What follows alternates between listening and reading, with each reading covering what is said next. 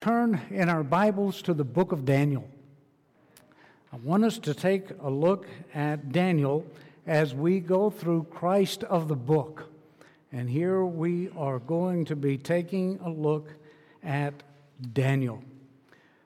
Judah was heading into captivity, or Judah was actually in captivity. By the time Daniel is written, Daniel is in captivity. Judah has been taken into Babylonian captivity by Nebuchadnezzar. And we have to remember that what Judah has become is just like Israel, the northern kingdom, had become, was a kingdom of idolaters. They were worshiping every god that came down the pike, uh, from Baal to Moloch, and doing things that were were horrible, doing things that were so sinful, and Judah had fallen into that trap of worshiping all of those false gods, that they were indeed a nation of idolaters. Uh, Ezekiel 36, verse 23, God's word tells us that God was going to sanctify his name, which had been profaned among the Gentiles because of Israel that Israel, Judah and Israel had done so much damage to the name of God. Here was the nation that was supposed to be God's nation of priests. They were to be his holy nation. They were to be the ones that pointed the rest of the world to the true and living God. They were the ones that were to be a light to the Gentiles. Yet Judah had gotten to the point where God's name was profaned among the Gentiles. Things didn't uh, change much because Romans 2:24, Paul makes the same accusation that everywhere they went, God's name is profaned among the Gentiles. The name of God is blasphemed among the Gentiles through you, as it is written. So that was, that was the status of Judah. It, it seemed as if every place they went, the name of God was blasphemed among them. Rather than being that nation of priests, rather than being that, that light, they were anything but that.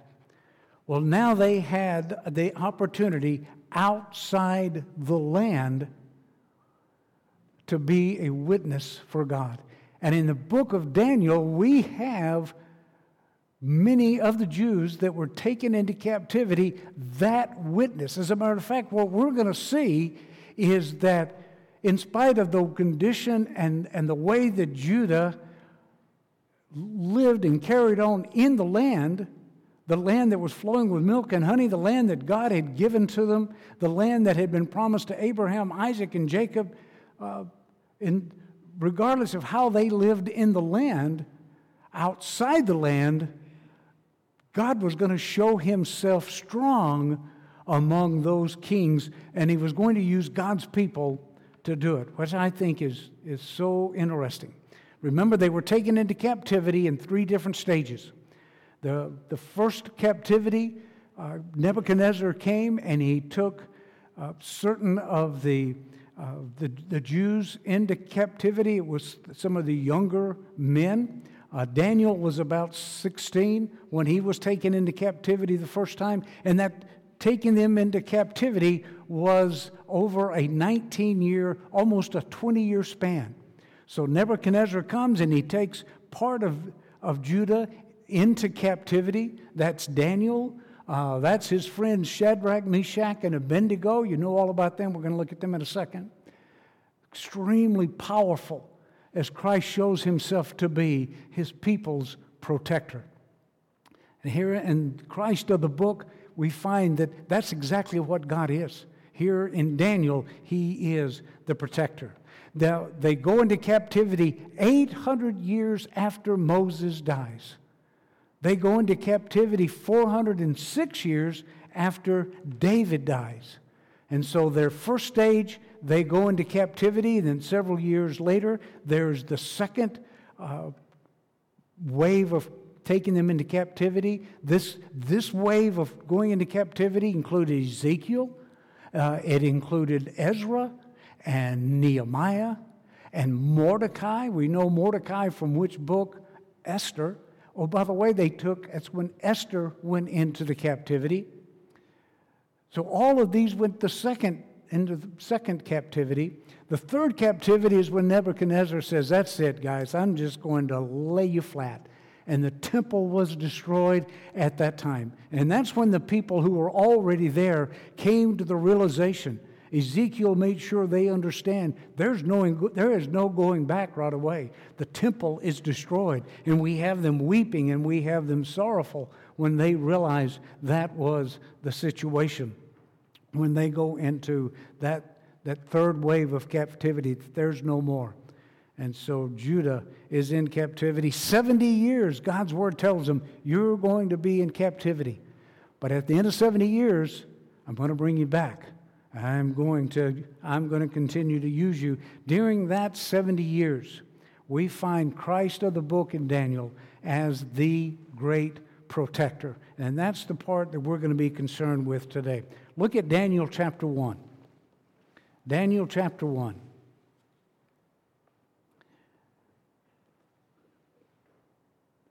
In the third year of the reign of Jehoiakim, king of Judah, came Nebuchadnezzar, king of Babylon, unto Jerusalem and besieged it. This is the first. And the Lord gave Jehoiakim, king of Judah, unto his hand. Talking about Nebuchadnezzar's. Why? Why, why would God give Judah over to Nebuchadnezzar and to Babylon? One answer sin. Sin. I mean, God has said, if my people which are called by my name shall humble themselves and pray and seek my face, turn from their wicked ways, I will heal their land. Didn't happen this time. Matter of fact, remember in our study, we have found prior to this, God had told them, don't pray. Don't ask me.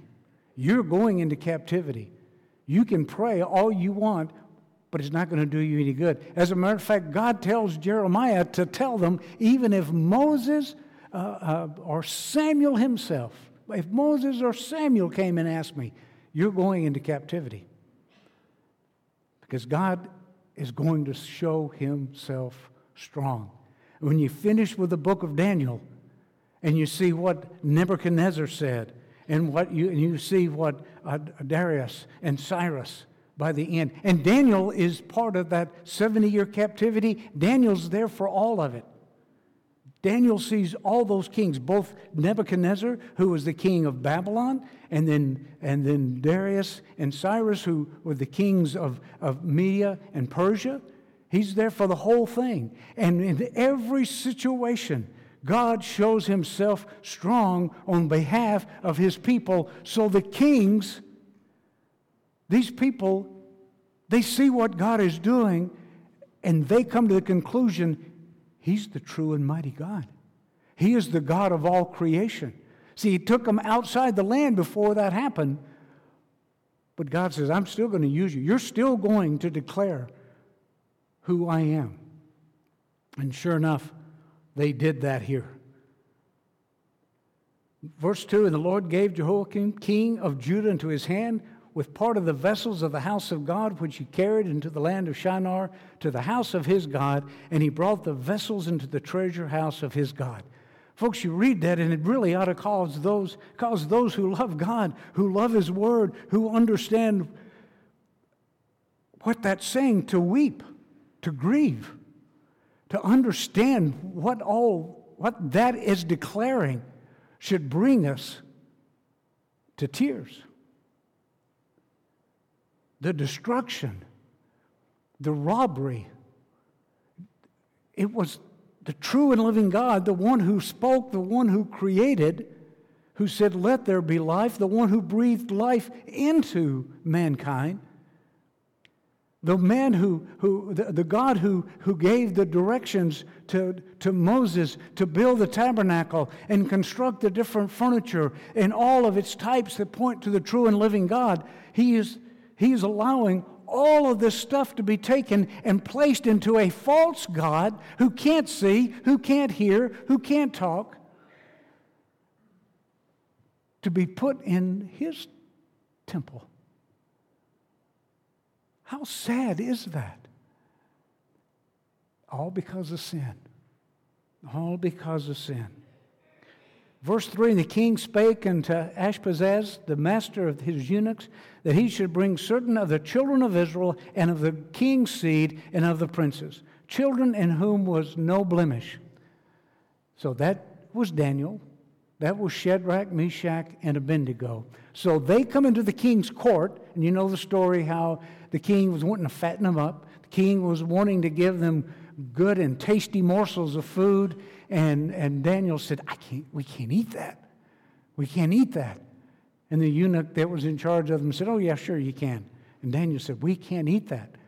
And, and Daniel said, I'll tell you what, you feed us what I tell you to feed us, and you feed the others whatever you want. Because this eunuch said, Look, if, if, if I renege, if I don't do what I'm supposed to do here, and the king is going to see you and you're going to look gaunt, you're not going to be fattened up, you're not going to look the way he expects you to look after eating your own food, why, it's not going to be you that gets in trouble, it's going to be me.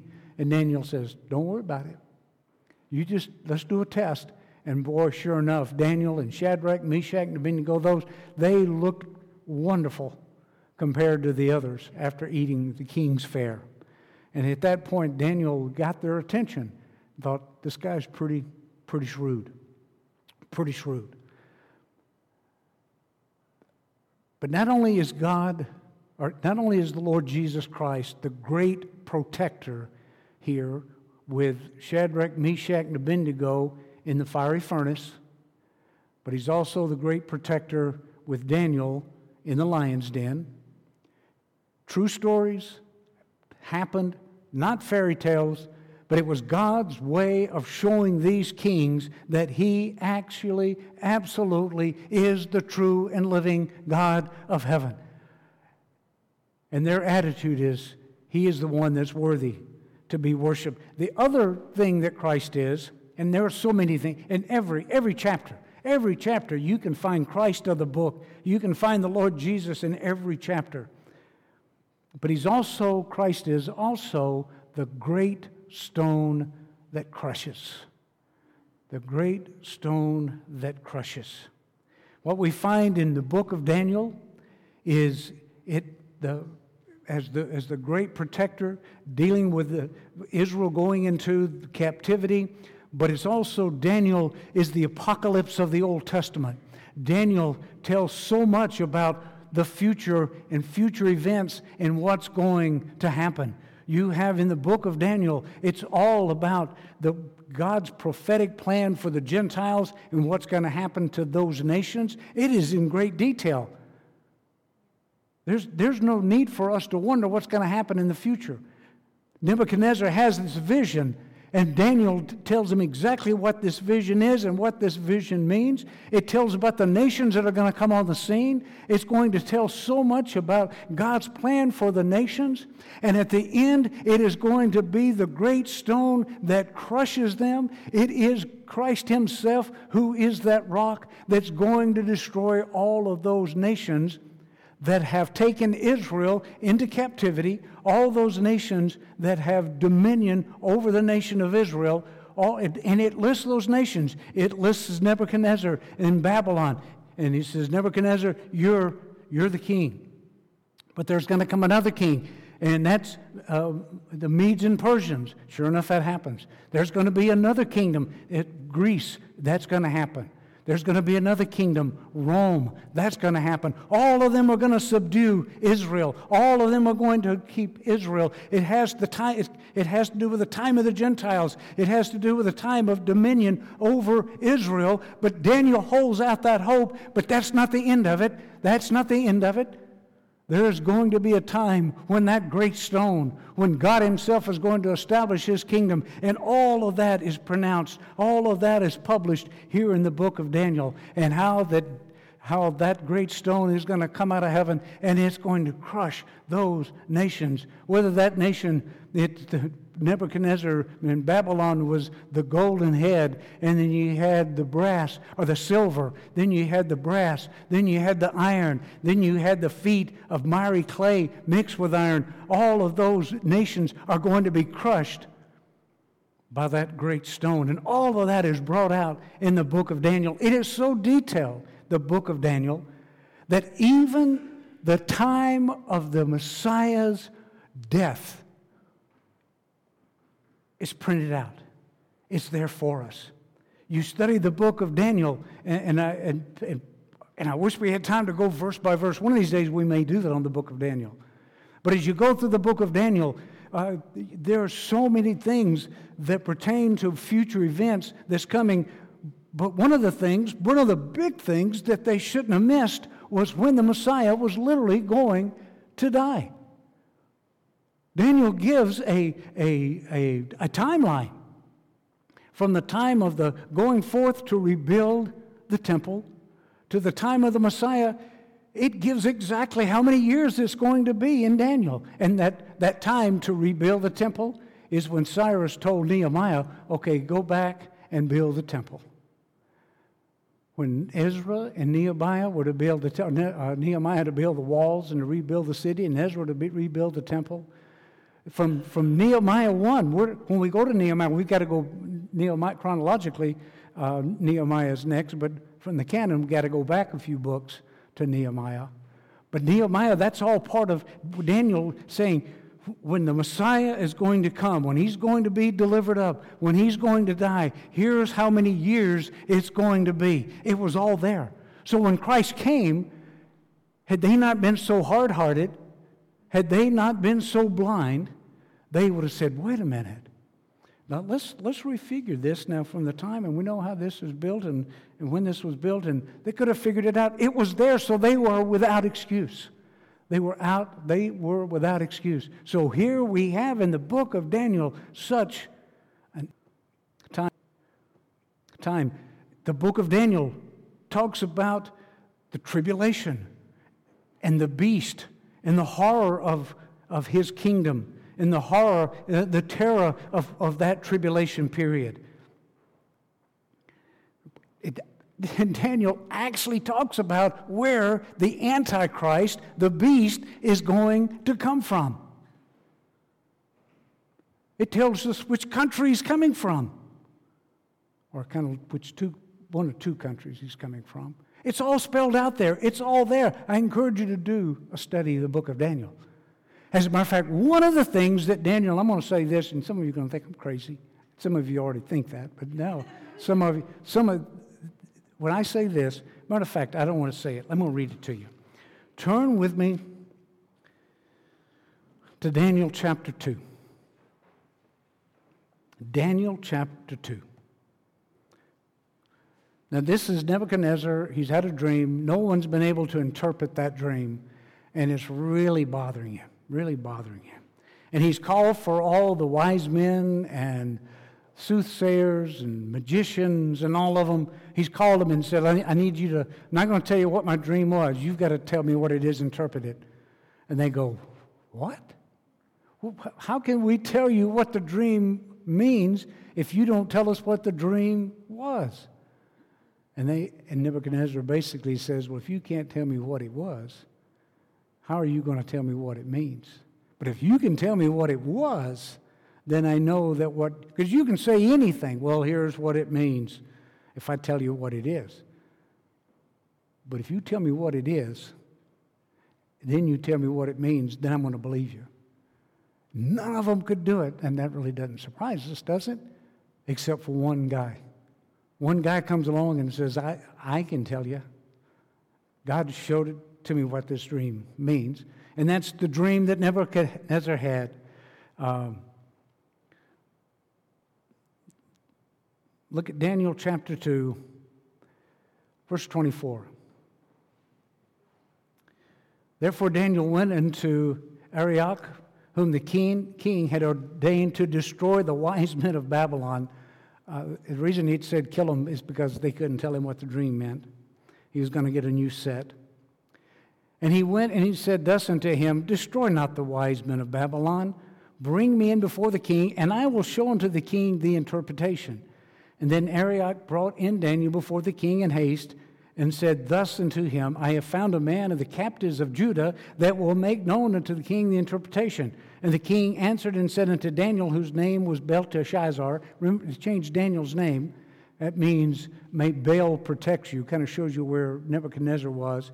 It's not Baal that's going to be doing the protecting, it was the true God of heaven. But they'd renamed him. Art thou able to make known unto me the dream which I have seen and the interpretation thereof? That's kind of a catch. And Daniel answered in the presence of the king and said, The secret which the king hath demanded, cannot the wise men, the astrologers, the magicians, and the soothsayers show unto the king? But there is a God in heaven that reveals secrets and makes known to King Nebuchadnezzar what should be in the latter days. The latter days, and that's key. Thy dream and the visions of thy head upon thy bed are these. I'm sure that got Nebuchadnezzar's attention. As for thee, O king, thy thoughts came into thy mind upon thy bed, what should come to pass hereafter, and he that revealeth secrets make known to thee what shall come to pass. But as for me, this secret is not revealed to me for any wisdom that I have, more than any living, but for their sakes that shall make known the interpretation to the king, and that thou mightest know the thoughts of thy heart. Thou, O king, saw and behold a great image. And this great image, whose brightness was excellent, stood before thee, and the form thereof was terrible or magnificent. This image's head was of fine gold, his breast and his arms of silver, his belly and his thighs of brass, his legs of iron, and his feet part of iron and part of clay. And thou sawest till that a stone was cut without hands, which smote the image upon his feet that were of iron and clay, and broke them to pieces.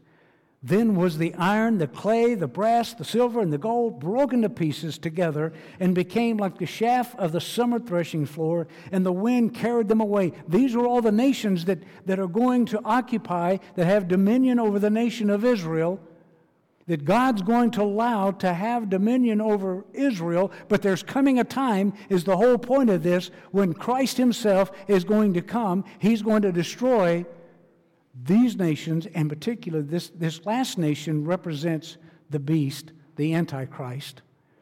And I think part of it has to do with uh, uh, Mohammedanism, with Islam, and all of that, that miry clay. But there's, there's another part here that I want to bring to your attention. wasn't going to go into this, but I think we need to. But here's the these are the nations that are, will and have had dominion over the nation of Israel. And saw this stone that was cut without hands, and it smote the image. Then was the iron, the clay, the brass, the silver, and the gold broken to pieces together and became like the chaff, the chaff. And the stone that smote the image became a great mountain and filled the whole earth. This is the dream, and we will tell the interpretation thereof before the king. And I'm sure by now he had Nebuchadnezzar's attention. Thou, O king, art the king of kings, for the God of heaven hath given thee a kingdom, power, and strength, and glory. And wheresoever the children of men dwell, the beasts of the field and the fowls of the air, hath he given unto your hand, and hath made thee ruler over them all. Thou art this head of gold. So we have that identified. And after thee shall arise another kingdom inferior to thee, and another third kingdom of brass, which shall bear rule over all the earth. So you have Medio Persia, and you have Greece. And the fourth kingdom shall be strong as iron. This is Rome. All of these kingdoms are going to subdue the nation of Israel. For as iron breaks in pieces and subdues all things, and as iron that breaks all these, shall it break in pieces and bruise. And whereas thou sawest the feet and toes, part of the potter's clay and part of iron, the kingdom shall be divided but there shall be in it of the strength of iron, for as much as thou sawest the iron mixed with miry clay. This is, this is that fifth kingdom. This is that fifth nation that's going to be subduing Israel for a period of time. Verse 43, this is the one where you guys are going to think I'm crazy. And whereas thou sawest iron mixed with miry clay, And they, talking about these kings, uh, this, these toes, 10 toes, we can take you to other scripture in Daniel that talks about these 10 kings. Revelation talks about these 10 kings, uh, these 10 kings that are literally demonic in their description and their power and what they exercise. That in the last days, this vision that Nebuchadnezzar, this dream he has, this vision that Daniel has given to him, it shows a future kingdom that's going to be ruled by these 10 kings that are powerful but not that powerful. These 10 kingdoms, they are going to be something to be reckoned with because look at that next part. And they shall mingle themselves with the seed of men. They shall mingle themselves with the seed of men. What is that? These kings are going to mingle themselves with the seed of men. I'm telling you, in the last days, we have another scripture where Christ tells them in Matthew 24, as in the days of Noah, so shall the end times be. It's just what they were doing in the days of Noah, they're going to be doing in the last days. What were they doing in the days of Noah? What, what happened in the days of Noah when the sons of God came into the daughters of men? I told you you thought oh, you were going to think I'm crazy. I don't think I'm crazy. I think I'm being biblical, being scriptural. In the days of Noah, the sons of God, which are the fallen angels, came into the daughters of men, and the offspring were giants. They were demonic. That's the reason God had to destroy the earth. Christ says in Matthew 24, in the last days, just as it were in the days of Noah, when they were marrying and giving in marriage, that's exactly what was going on back then. You had demonic beings. Transhumanism, I think, is kind of a word they use today. And from this scripture, and I don't know how else to deal with it. I, I've looked at so many commentaries, I've looked at so many different preachers and what they're teaching, and all of them either scratch their head or they declare to you what I'm declaring to you right now. That kingdom that's going to come, the last kingdom, and I'm not sure we're not getting closer and closer to that, that those 10 kings, that power that's going to exist, that nation that's going to exist, and they shall mingle themselves with the seed of men. That could be frightening.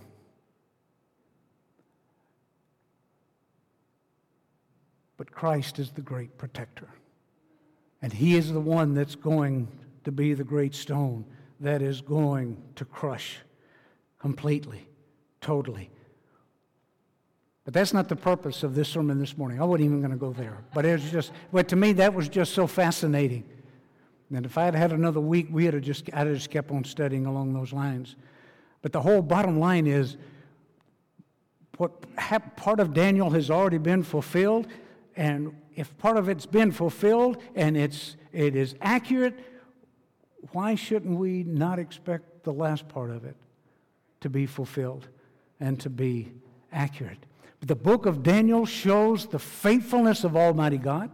The book of Daniel shows the protective nature of Almighty God. It shows His sovereignty. It shows His power over all the dealings of men whether it be Gentile kings, he's the one who puts them in power. He's the one that sets them up, and he does it for his glory and for his purpose. And because I belong to him and he belongs to me, because I am safe in him, my salvation is secure, I don't have to fear what the world brings against us. I can trust him. He is the sovereign God. He is the faithful God. He is the one that's over all. So, whether He's dealing with the nation of Israel and bringing them to that point that He brings them to, or dealing with the church, the body of Christ in this day of grace, I can trust our Almighty God. We're going to have to revisit Daniel again next Sunday because there's still so much here. There is no way to get through. We, we've not even been to the fiery furnace yet, and there are so many lessons to learn. And Daniel still needs to get through in the lion's den. And the whole purpose of today's sermon was to show that it's these, when, when these trouble happens and these difficult times happen, when we stand firm, when they stood in, to please God,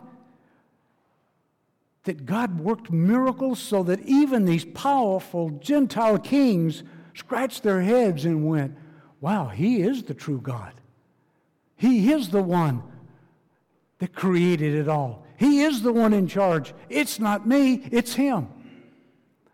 And God used these episodes to bring that about.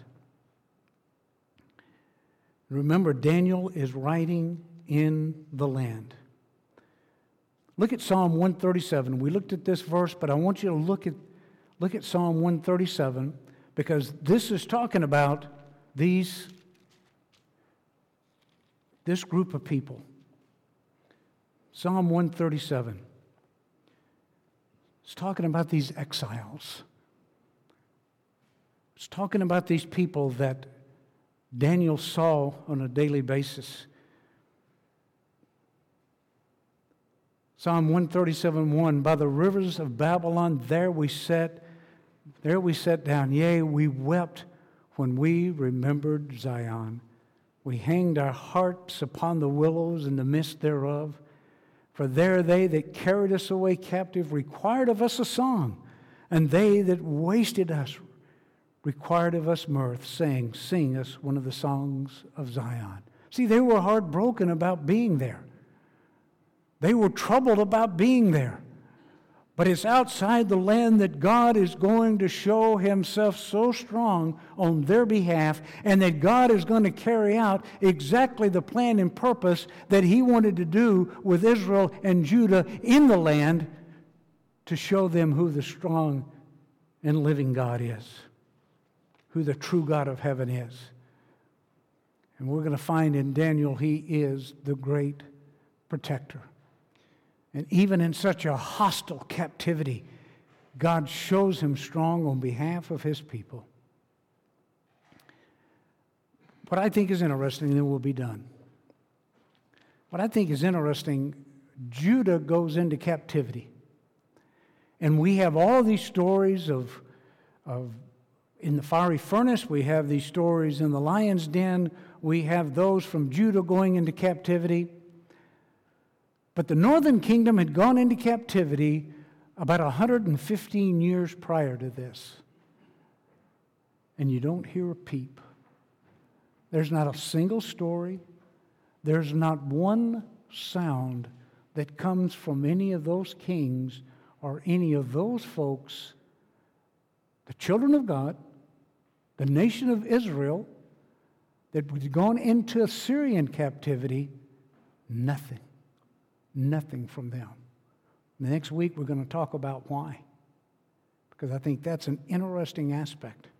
And between now and then, I challenge you to do more research on that, those 10 toes, that, that feet with the 10 toes, and how they, talking about those kings, mingle themselves with the seed of men. What's going on there? What do we need to have our spiritual antennas, our eyes open to, our ears open to about some of the weird and wacky, crazy, and dangerous things that are happening today. Church, I'm telling you, the day of the Lord's not going to take you as a thief in the night.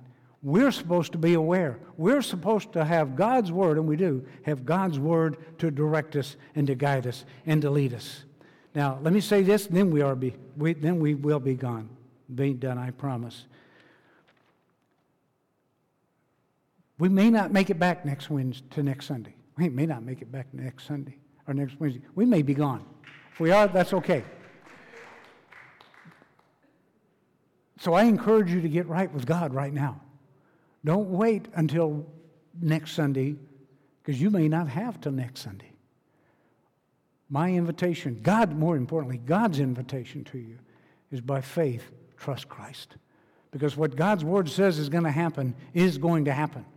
No ifs, ands, or buts about it. God's word is going to be carried out. one of these days you will hear the very last sermon you ever hear. One day you will experience the very last opportunity to say yes to the Lord Jesus Christ if you've never done so. And I believe that we are so close to the end. I believe we are so close to the rapture of the church that I would not want to dismiss us without telling you that eternal life is the gift of God offered to all who believe. And it is God's desire to save you. If you've never by faith trusted Christ, let me encourage you to do that before you leave this building. Because between now and next Sunday, we may all be in heaven. You say, Pastor, you're crazy. One of these days that's going to happen. I'm not crazy, I'm hopeful. I'm hopeful. Let's pray. Father, we come before you, and as we bow before you, we come accepting what your word tells us. Father, I know the world thinks that it's foolishness, but we know from your word that the preaching of the cross is to them that perish foolishness. But to us who are saved, it is the power of God unto salvation. Father, may we ever be mindful of preaching that glorious truth. Father, may we ever be warning the lost that there's a payday someday, that the rapture of the church is going to take place. One day it is going to be a historical event, not a one that's detailed and prophecy and future. And Father, we don't want anyone wishing that we had told them and had not. Father, may no one ever accuse us of not declaring the truth of your word and warning. May we be that watchman on the wall that sounds the alarm faithfully, urgently, Father, may we be faithful to your calling. The world may think we're mad. But Father, we thank you that we know that you're the one that does not give the spirit of fear, but of power and love and of a sound mind. And Father, may we faithfully pronounce your word, proclaim your word. If there's anyone here this morning that does not know you as Savior, Father, I pray the Holy Spirit will just move on their heart, convict them of their sin and of their need of trusting Christ as their Savior. And Father, for those of us who have been redeemed and we know we've been redeemed, Father, may we rejoice that our sin is forgiven, that we stand righteous before you. May we understand our calling, and by faith, may we serve you. And Father, we pray these things in Christ's holy and most precious name. Amen.